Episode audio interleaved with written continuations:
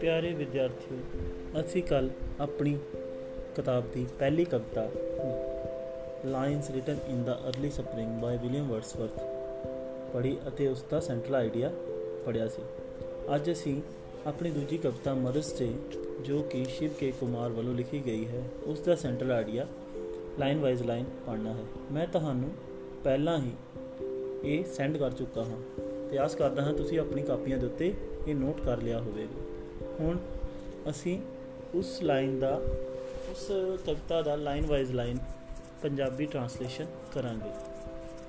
In this poem the poem wants to convey the idea that dedicating just one day in the whole year to one's mother is useless ਇਸ ਕਵਿਤਾ ਵਿੱਚ ਕਵੀ ਆਪਣੇ ਵਿਚਾਰ ਰੱਖਦਾ ਹੈ ਕਿ ਵਿਅਕਤੀ ਨੂੰ ਕਿਸੇ ਵੀ ਵਿਅਕਤੀ ਨੂੰ ਆਪਣੀ ਮਾਂ ਨੂੰ ਪੂਰੇ ਸਾਲ ਵਿੱਚੋਂ ਸਿਰਫ ਇੱਕ ਦਿਨ ਉਸ ਨੂੰ ਦੇਣਾ ਵਿਅਰਥ ਹੈ ਯੂਜ਼ਲੈਸ ਹੈ। It is nothing but showing disrespect towards the mother ਇਹ ਹੋਰ ਕੁਝ ਨਹੀਂ, ਬਲਕਿ ਆਪਣੀ ਮਾਂ ਦੇ ਲਈ ਅਸਮਾਨ ਪ੍ਰਕਟ ਕਰਨਾ ਹੈ। Mother is a blessing for life ਮਾਂ ਜੀਵਨ ਲਈ ਇੱਕ ਵਰਦਾਨ ਹੈ। She brought us in this world ਉਹ ਸਾਨੂੰ ਇਸ ਜਗਤ ਵਿੱਚ ਇਸ ਦੁਨੀਆ ਵਿੱਚ ਲੈ ਕੇ ਆਈ ਹੈ so we owe our whole life to her ਇਸ ਲਈ ਸਾਨੂੰ ਪੂਰਾ ਜੀਵਨ ਉਸ ਦਾ ਰਿਣੀ ਰਹਿਣਾ ਪਵੇਗਾ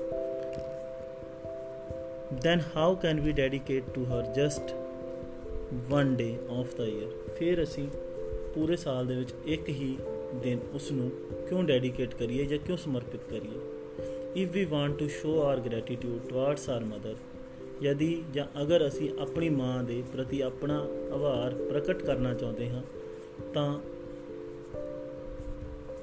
ਵੀ ਸ਼ੁੱਡ ਨਾਟ ਇੰਡਲਜ ਇਨ ਸੱਚ ਯੂਜ਼ਲੈਸ ਸੈਲੀਬ੍ਰੇਸ਼ਨ ਤਾਂ ਸਾਨੂੰ ਇਸ ਤਰ੍ਹਾਂ ਦੇ ਵਿਅਰਥ ਦੇ ਜੋ ਵੀ ਸਮਾਰੋਹ ਹੋਣ, ਉਹਨਾਂ ਦੇ ਚੱਕਰਾਂ ਵਿੱਚ ਨਹੀਂ ਪੈਣਾ ਚਾਹੀਦਾ।